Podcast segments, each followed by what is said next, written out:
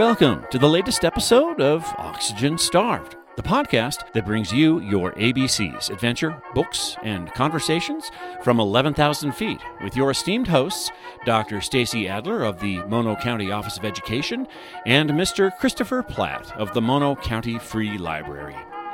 Hey, listeners, welcome back to the Oxygen Starved podcast, where we bring you your ABCs, adventure, books, and conversation from 11,000 feet. I'm Christopher, and I'm here with Stacy, Hi, everybody. and we're also here with producer Doug. Hey, Doug. Good morning. How you guys doing? Good. We're doing great. Thank you. So, um, Stace, let's let's jump right into the adventure. It's mid-September in the Eastern Sierra. Tell me what it's all about. Well, there's snow on the ground this morning, if you noticed when you drove in, which is not unusual. Usually, Really? we. I've been here 17 years now, and y- usually every September we're good for one dusting Yeah. of snow. Yeah. So that came in the last few days. And with snow comes winds, and we have a new reality in the, the Eastern Sierra now. Yeah, we do. We should say we are recording in mid-September, so you're listening to this a little bit after the fact. But we, the whole county, Mono County, just experienced its first uh, planned power outage. Yes, a public safety power shutoff, and our power company is Southern California Edison. So, in light of the the large fires that uh, took place in other counties in California, uh, the power companies are trying to avoid more of those. Um, and so, one way to do that is to just cut the power. Which you know, if you've been listening to us for the last few episodes, a couple episodes we had Tim Alpers on who talked about Mm-hmm. living in Mono County off the grid. So the entire population pretty much went off the grid for about a day, day and a half Mm-hmm. yes, earlier this week. without any notice. And so that was there wasn't a lot of uh, opportunity to prepare, but uh, everybody survived. And, yeah, and we're we're learning the lessons from it now. So if if and when this happens again, everybody will be better informed and better prepared, and right. And, and we we'll should move on. We should say it, it, both of us were driving that day. I Yes. drove north to Coleville and back Yeah. on the 395 corridor, and it was seriously windy. The car was being buffeted all around. I was thinking to myself, if this were winter and it were snow, I wouldn't be on the road at all. Right. Um, and, you know, driving by Mono Lake and Crowley Lake that day, there were white caps on those lakes. It could have been the ocean. And that that will happen when we get these huge winds. I was driving back from Sacramento, so I was a little behind the mm-hmm. worst of the winds, and I was just getting you know texts every five minutes. The power's out. What do we do? I'm, I'm cutting the servers. I'm doing this. The power's out.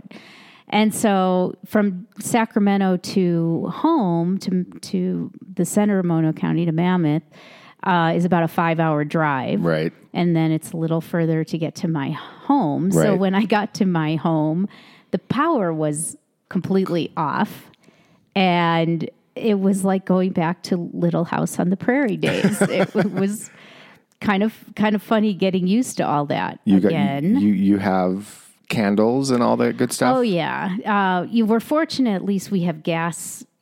Our Mm-hmm. stove is a gas stove, so we could at least you know boil water for pasta. So Right. we had we had You some didn't dinner. starve. Yeah, we okay. did not starve, um, but we did. And you know we. Fundraising in our schools Mm-hmm. is a big deal because we don't have big corporations or Mm-hmm. things like that to support our schools. So it all comes from fundraising, and Yankee candles are sold by multiple organizations every year. So, Mm-hmm. of course, what do we have in our house? Yankee candles. Tons of Yankee candles. And if you're familiar with Yankee candles, you know they're scented. so, So do you have a variety of scents or do you had- stick with one? No, we have a variety because you know the children. Everybody has a different opinion, and you have to have.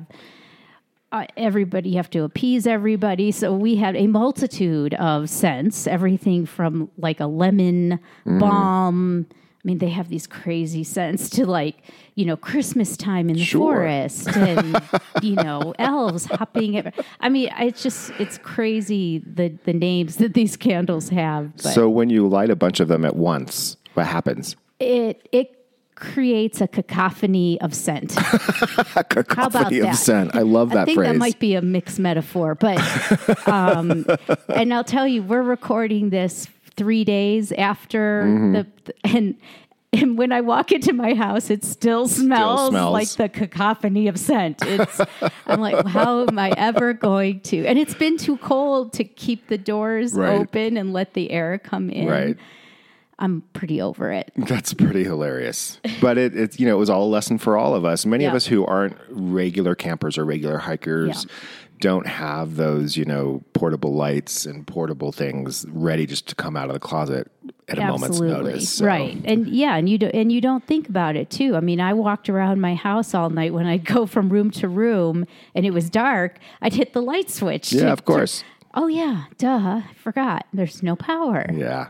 But we But got through we it. We got through it. And today's a new day. Rainbows this morning. Yep. Dusting of snow on the hills. A beautiful way to start a day. yes. So Still a little breezy, but hopefully no more power outages For this a week. while. Yeah.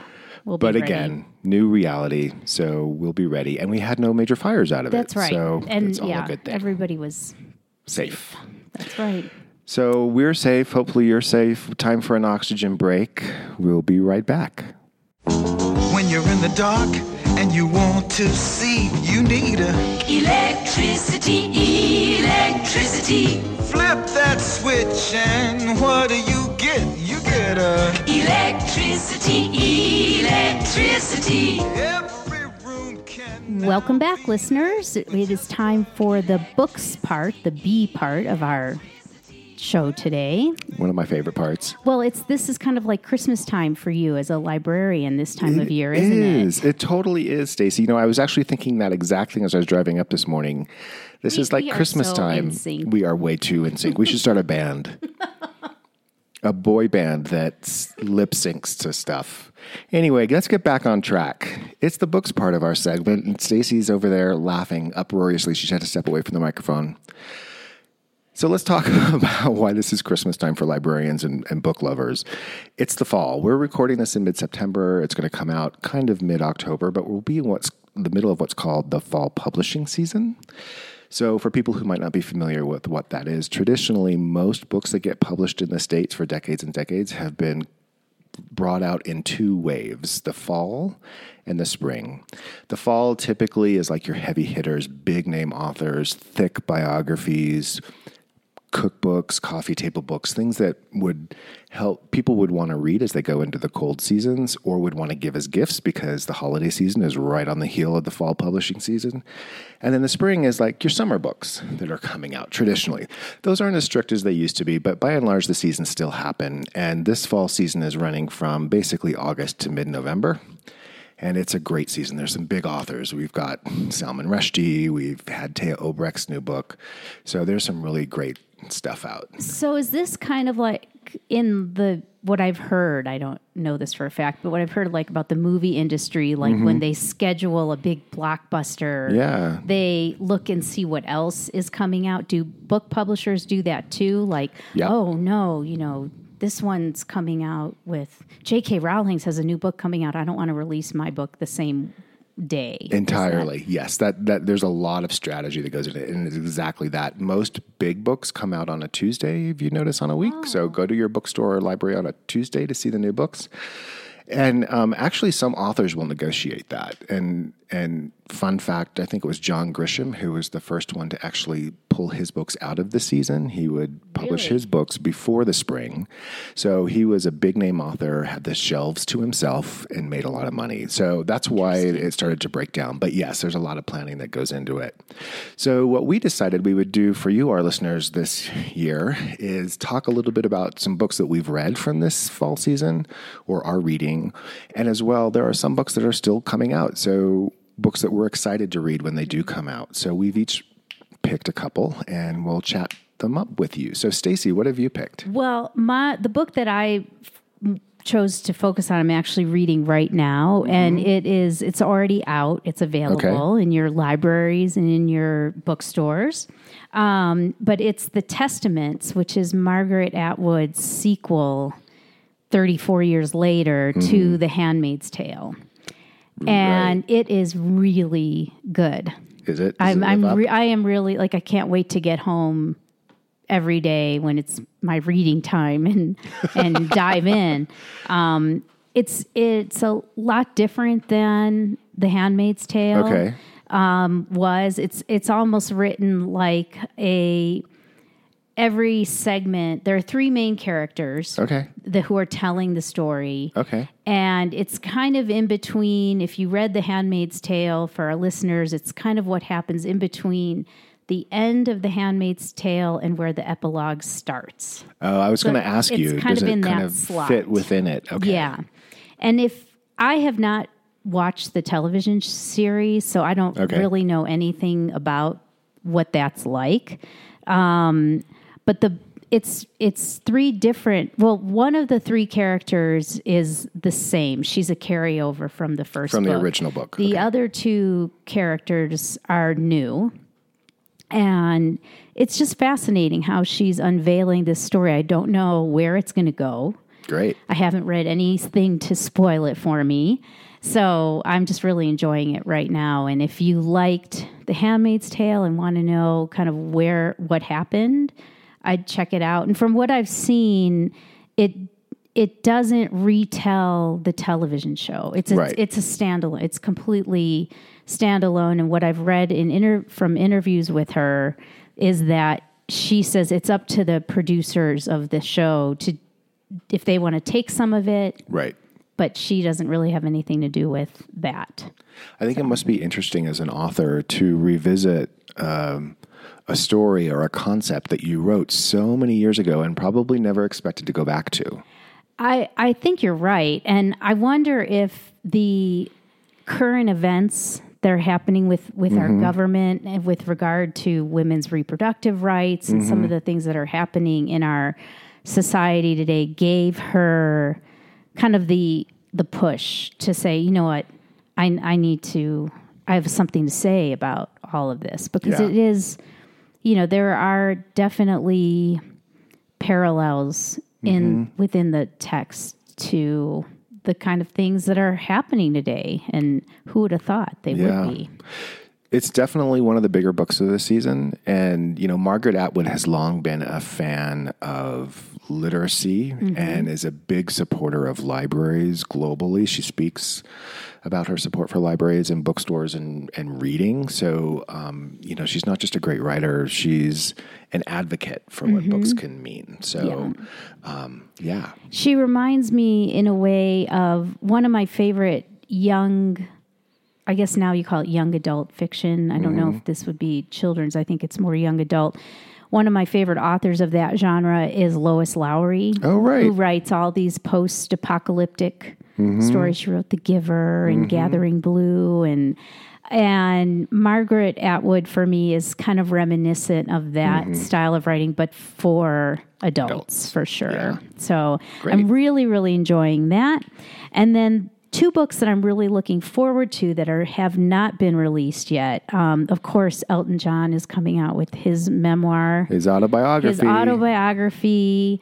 If you, I did see the movie Rocket Oh Man. Oh my gosh, we'll have to have a separate episode where we talk about the movie because we probably have some opinions. I think s probably. I'm sure we do.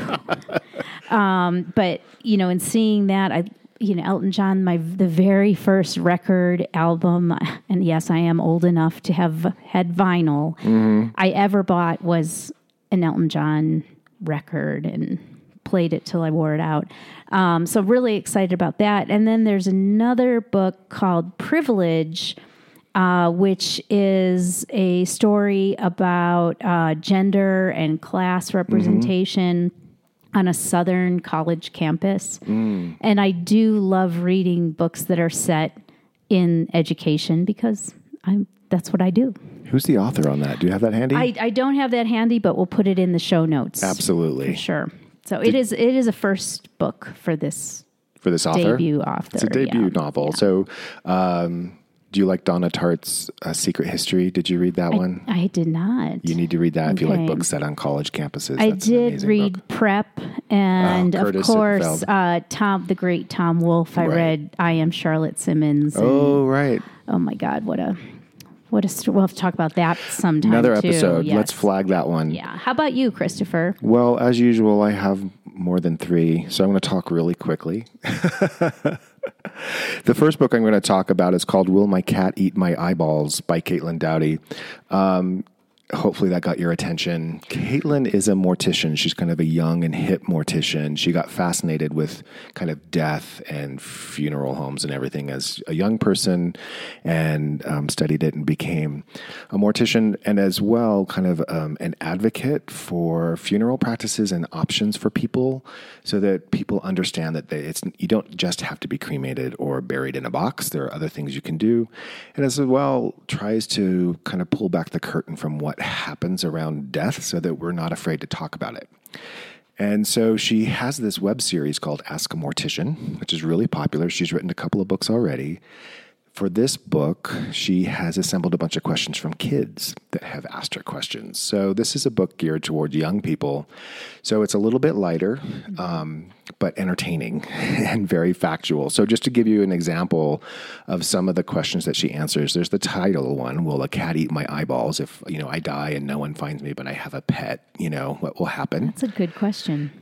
It is a good question. Kids ask good questions. They do. The other questions they've asked, just a couple more, were Can we give grandma a Viking funeral? So she goes oh. into what it would take to give a Viking funeral and whether it's possible or not. Amazing. And my favorite, which we probably have all have heard our parents or grandparents say to us when we were growing up, if I died making a stupid face, would it be like that forever? So, uh, Caitlin Doughty, it's a great, it's a short book. It's probably mostly appropriate for upper middle schoolers into high schoolers. She asks, answers these questions very factually, um, but also with an entertaining twist, a little bit of humor, and a little bit of snark. Um, but yeah, a fun, fun book. I, I love when adults treat kids respectfully. And she totally does. That's that's really important to me. Well, one of the things I understand is that she had um, experienced death, experienced an incident as a child, but at that time, people just didn't talk about it. And so she always kind of wondered about it. And so she really wants kids to get a little bit more comfortable with understanding what it is, right?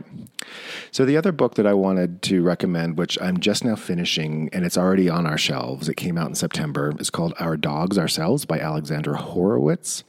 For dog lovers out there, and I hope all of you are, Alexandra Horowitz is already pretty well known. She's written a couple books already called Inside of a Dog and Being a Dog. She's an academic researcher on canines. Okay. And so for this take, she's um, putting the mirror back on dog owners. And so, what do we as humans do in interacting with our pets and how do we treat them? And it's pretty fascinating, you know. Um, how we name dogs and how that's mm-hmm. changed over time and why, how we interact with them, how we understand that they all have their individual personalities, but you know, legally they're treated like furniture. So, you know, it's kind of a weird little dichotomy, but it has evolved over time. She kind of she cites one kind of disturbing fact, which I didn't know, which was in the recent not too distant past, it wasn't uncommon, I guess, for people who were going on vacation who didn't want to pay to board their pets to have the dogs euthanized and then go on vacation, right? So uh, hopefully we've all moved beyond that. Um, you know, but she kind of like talks about different points in history and how dogs have really ev- evolved as family pets. And so, dog lovers totally, you know, recommend that book. I want to check it out. I didn't know there was a like an ethos or a way that we name our pets that there are people that even studied that that that could have changed over time. Yeah, and I, I'm trying to remember the exact detail. At one point, it wasn't uncommon to name a pet after a dead child. Um, yeah, so, but just reading the different dog names that people name their dogs is kind of just funny and fascinating to me. Interesting. Um, the third book I'm going to recommend is a novel. It's the newest novel, Erin Morgenstern's The Starless Sea. If you listened to our last episode, you heard me talk about um, The Night Circus, which was her debut novel. Came out many years ago. We've all been eagerly awaiting her second novel, which is this one, The Starless Sea. It's another fantasy book. Um, I'm about a third of the way through it, so I'm not going to give away any spoilers, but I will say it has the expected tropes that you would expect if you're a fantasy reader. There's a kind of a hapless outsider protagonist. There's you know, a secret door to another world, and she actually takes that to the to many ingenious levels. There's a mystery book found in a dark corner of a library that no one else seems to have ever touched, but has some mystical meaning. And then there are like people who walk among us who know all about this stuff and are trying to control the events and blah, blah, blah. That one's The Starless Sea by Erin Morgenstern. I'm reading it slowly. And does that is it a sequel to the Night Circus, or can it be read independently? No, it's a completely different Okay. story. Um, and I will say again, I'm only a third of the way through it. I have no idea how it's going to play out, but um, similar to the Night Circus, it's very detailed, very layered. And if you like atmospheric books, again, this was my palate cleanser genre, right? Right. Um, and I really like books with atmosphere and detail, and this one has it. Um, in spades. So that's The Starless Sea.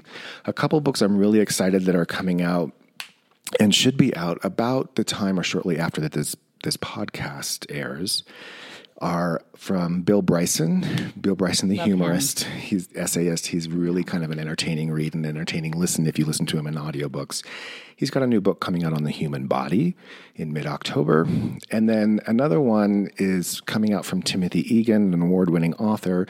His new book is an exploration of faith and Christianity and how it's evolved through a pilgrimage from Canterbury to Rome, which he recreates. He starts out in England and apparently walks to Rome with hopes of meeting the Pope.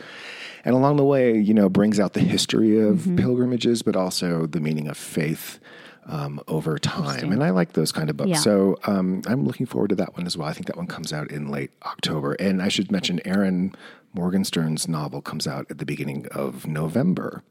So again, a great season. A lot of great authors. There's other stuff we didn't talk about. Zadie Smith, Ta-Nehisi Coates, Jacqueline Woodson, um, John Le Carre, who's 87 and still plugging out spy novels. Amazing. It's a great fall season. So go check out your library, check out your bookstore. We will put links to all the books that we have Right. mentioned in our on our website and in our show notes. So please check that out and let us know what you're reading. Absolutely. Take a break, take a breath. We'll be right back. Ample oxygen is a basic requirement for human molecular metabolism. So, welcome back, listeners. We are now in the C part of our ABCs, the conversation where we bring you an individual from the Eastern Sierra who does something interesting. So, um, we are really pleased today to be joined by our colleague Molly Trausch from the Eastern Sierra Interpretive Association. Welcome, Molly. Welcome. Thank you. We're happy to have you here. Happy to be here. Great. So Molly, tell us what was the adventure that brought you to Mono County? Well, it all started about a decade ago. My husband and I, we would come out here to adventure. Uh, we lived in Salt Lake City, Utah at the time. That's where I'm from. Wow. And uh, yeah, we would come out once or twice um, a year to go climbing or skiing or see some friends out here. And we just got hooked. And uh, yeah, I'll never forget the first time that I saw the Eastern Sierra. We rolled in in the middle of the night, and Oh, then yeah? I woke up and I just was staring at Mount Tom in awe, Yep. and I was hooked. and that'll that'll happen. I, Right. I you know, it's funny because I'm not surprised at No. how many of our guests have told us similar stories that once they got here and looked in awe at our the mountains, they couldn't leave. yeah. Well, the I- mountains around great. Salt Lake aren't chump change either. Oh, They're not at all. beautiful. Yeah. Yeah. Yeah, they're great. Uh, but there's something special about this place. Yeah. And I just fell in love. And we would come every year. We actually got married in Tioga Pass. And Oh. yeah, so we fell in love here, and I just fell in love with this Oh, place. that's wonderful. So Great. It's a special place to me. And my background is actually in geology. Really? Yeah, so uh, I fell in love with the place, but also I was just fascinated with the geology, the volcanic history, the Right. Sierra Range itself. Um, yeah, so I, I as we came every year, I had this binder full of scientific papers I love that. because I was in college and I was just I wanted to know everything about the Bishop Tuff, you name it. Right. That's- That's And funny. Every year it would just grow and grow and grow and yeah, it's it's quite large now. My husband is a geologist Oh, also, and he would when he was in college, they'd come up here for field trips. So Yeah. Right. he had a very intimate. He didn't keep a binder though. That's a new level. That's Total great. nerd status. I love it. I That's love one of the things I love. It's one of the things I love about the mountains here is, you know, especially that transition from winter to summer when all the snow melts and it kind of exposes the Yeah. variety of rock. and you can kind of see how the mountains were formed and Yeah. things wrinkling and coming in on each other and the different colors and everything. It's fascinating. It's amazing. I just love it. What I love about what you just said is so many of our guests have said, I showed up with a snowboard. Yep. And here we've got one who's like, I showed up with my academic research. Yeah. I love that. I was ready to learn. That's so awesome. yeah. So now you're working with the Eastern Sierra Interpretive Association, and tell us more about that organization and what your role is in within that. Yeah. So the Eastern Sierra Interpretive Association is we're the no- official nonprofit partner of the National Forest and BLM National Parks. So we're with the Inyo National Forest, the Humboldt Toiyabe National Forest, and the Tahoe National Wow. Forest. Three of them. I Three thought it was just them. Inyo. Wow. No, we're, we've expanded pretty significantly. Big territory to Yeah, cover. it is. And we have uh, bookstores from Lone Pine all the way up to Tahoe. Wow. 17 bookstores in total where we sell educational products about the Eastern Sierra.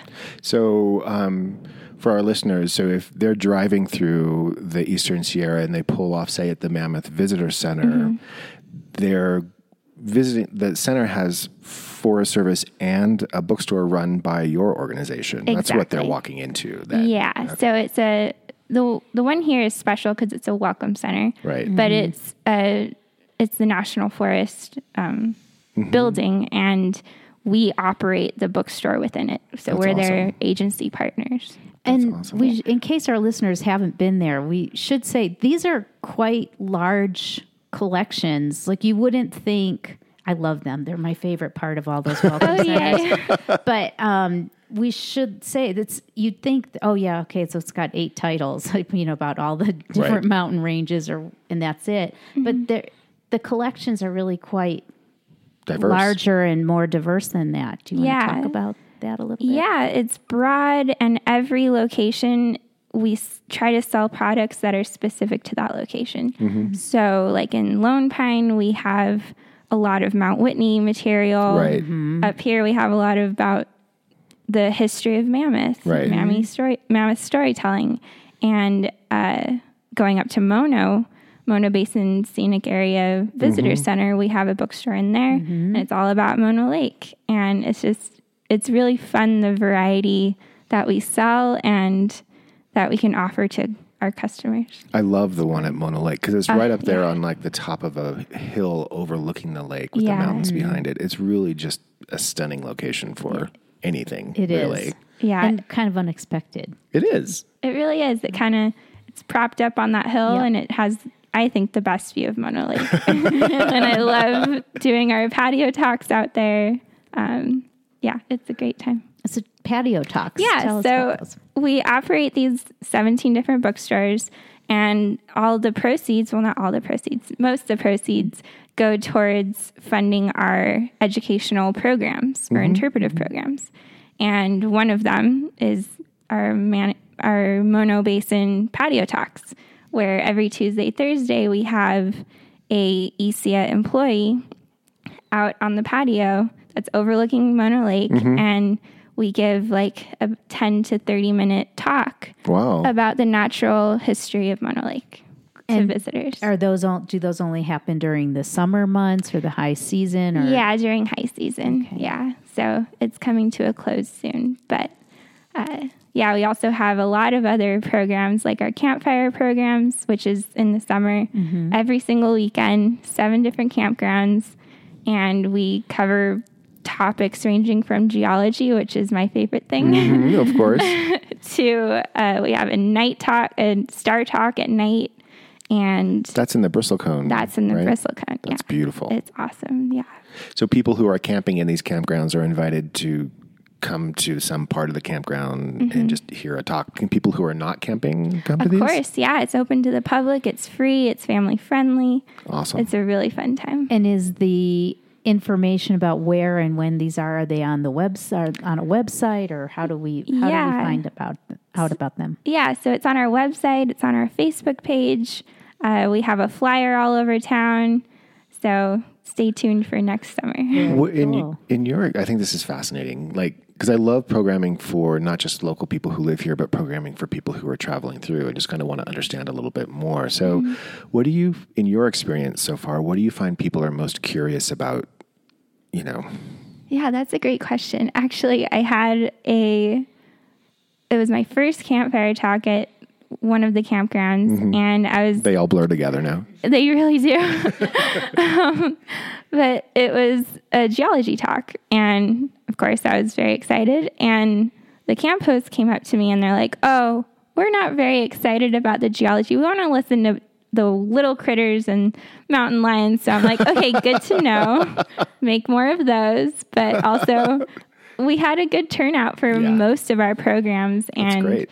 Had some great feedback. And I'm really excited to, we want to expand the amount of programs uh, and different topics. And yeah, it'll be really fun. So, you work with the campground hosts? We do. So, yeah. campground hosts are, for our listeners who aren't familiar, are people who basically run a campground out in the wilderness during the open season. So, people who are retired or people who love that kind of like trailer lifestyle or motorhome lifestyle oh, can Oh, yeah. be a host. Mm-hmm. Yeah. Yeah. It's, I think it's an amazing dream job. It would be a fun like post retirement thing to do. Right. You know. Oh, it's pick some- where you yeah. want to go. It's something that I've always talked about doing.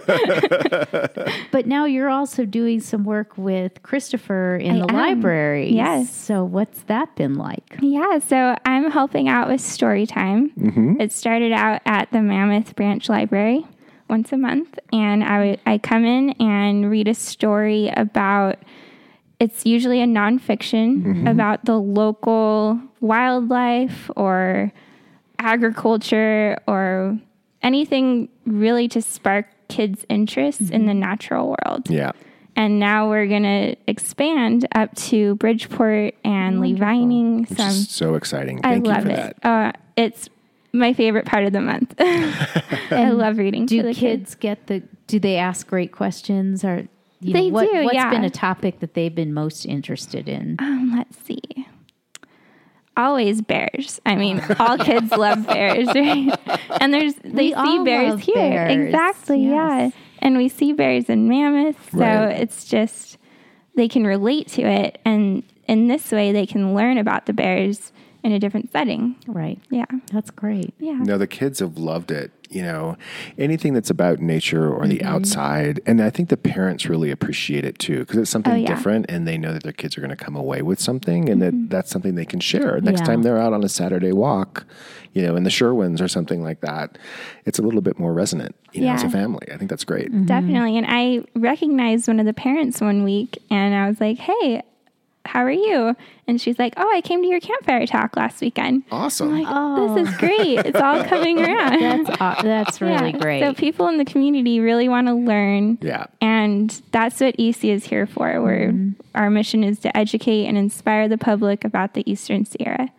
So, so great. it's it's awesome. Do you do these programs year? We talked about the seasonality of Mm-hmm. some of the programming, but is there like indoor programming happening year round or? Yeah, so I talked about our summer programs, but we also we have year-round programs. So during the school year, we work with the Inyo County Office of Education, where we help with the Taking Root program, which is for third graders. It's a monthly program where we take them outside and we teach them about outdoor education and how to think like a naturalist. Oh, wow. And it's Very just cool. so much fun. And we are starting this month and it runs till May. And then we also help with the Inyo office, Inyo County Office of Education with their Eastern Sierra Watershed Project. Okay. And we take uh, second, fourth, sixth, seventh, and eighth graders in our local schools uh, and we take them outside, kind of similar, but we teach them about water quality uh, and the water cycle, watersheds, and we actually take field measurements, and then that that data gets used in the Lower Owens River project, and that data gets used to actually monitor how healthy the Owens River is. Very cool. So the kids are helping with science using hands-on work, and it's really fun. well, we have to get you up here into I the would- Mono County schools, and you're in the right place to have that conversation. I was hoping for that, Let's- so yes, let's talk. You may not get out of the after. building. good. That's great. It's so much fun. Um, yeah, and we also in the winter we offer a snow school program where we take fifth graders out and teach them about snow science. Oh, oh, wow. and Very we cool. take them snowshoeing and teach them how to travel safely on the snow.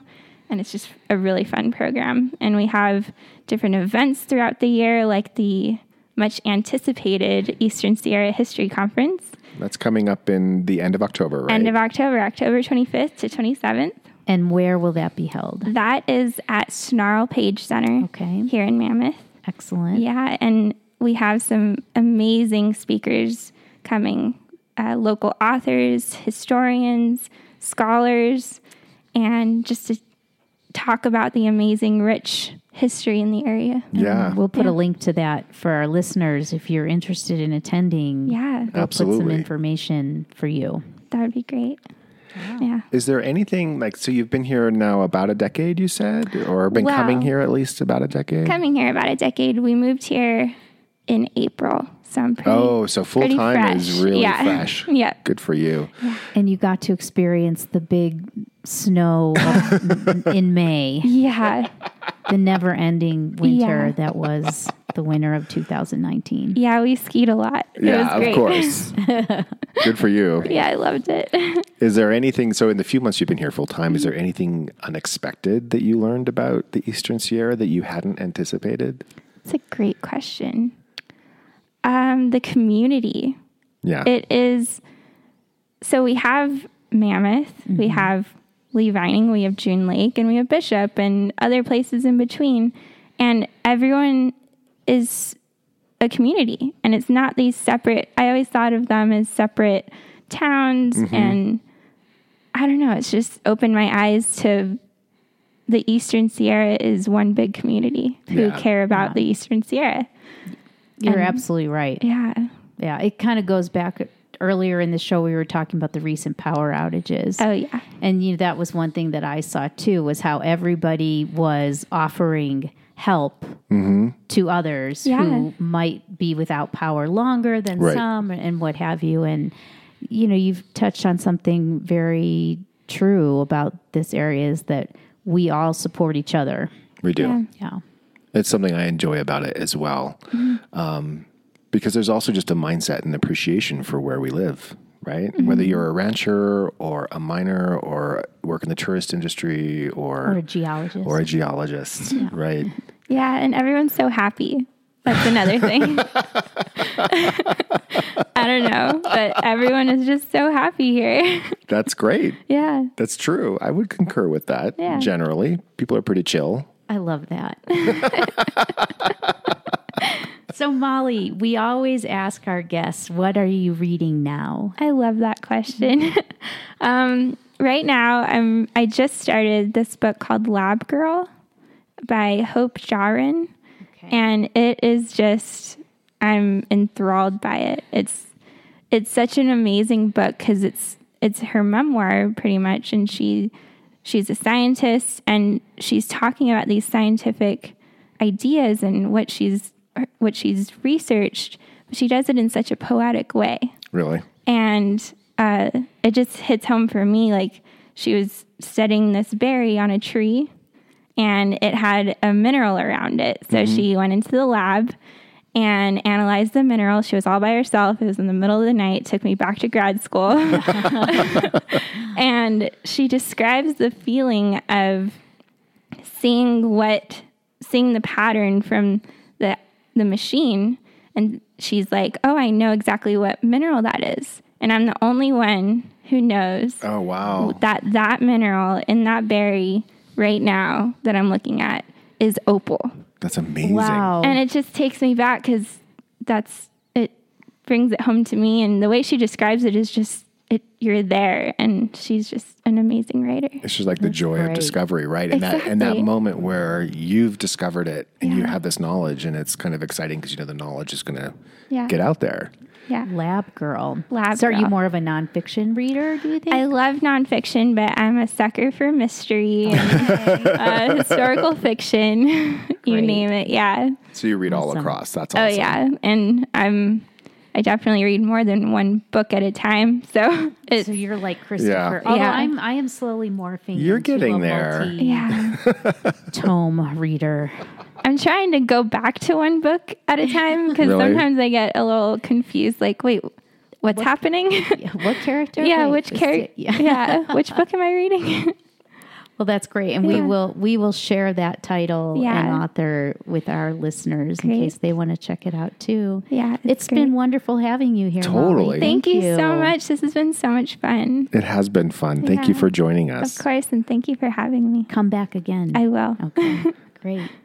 Well, thanks, listeners, uh, for tuning in to this episode of the Oxygen Starved podcast. If you enjoyed this episode, please take a minute to subscribe, rate, and leave us a review. The reviews help us increase our visibility and helps others to find us. You can also check us out on our website, oxygenstarved.com, and our Instagram page, O2Starved. Thanks again for listening, and we'll be back soon. Thanks, everyone.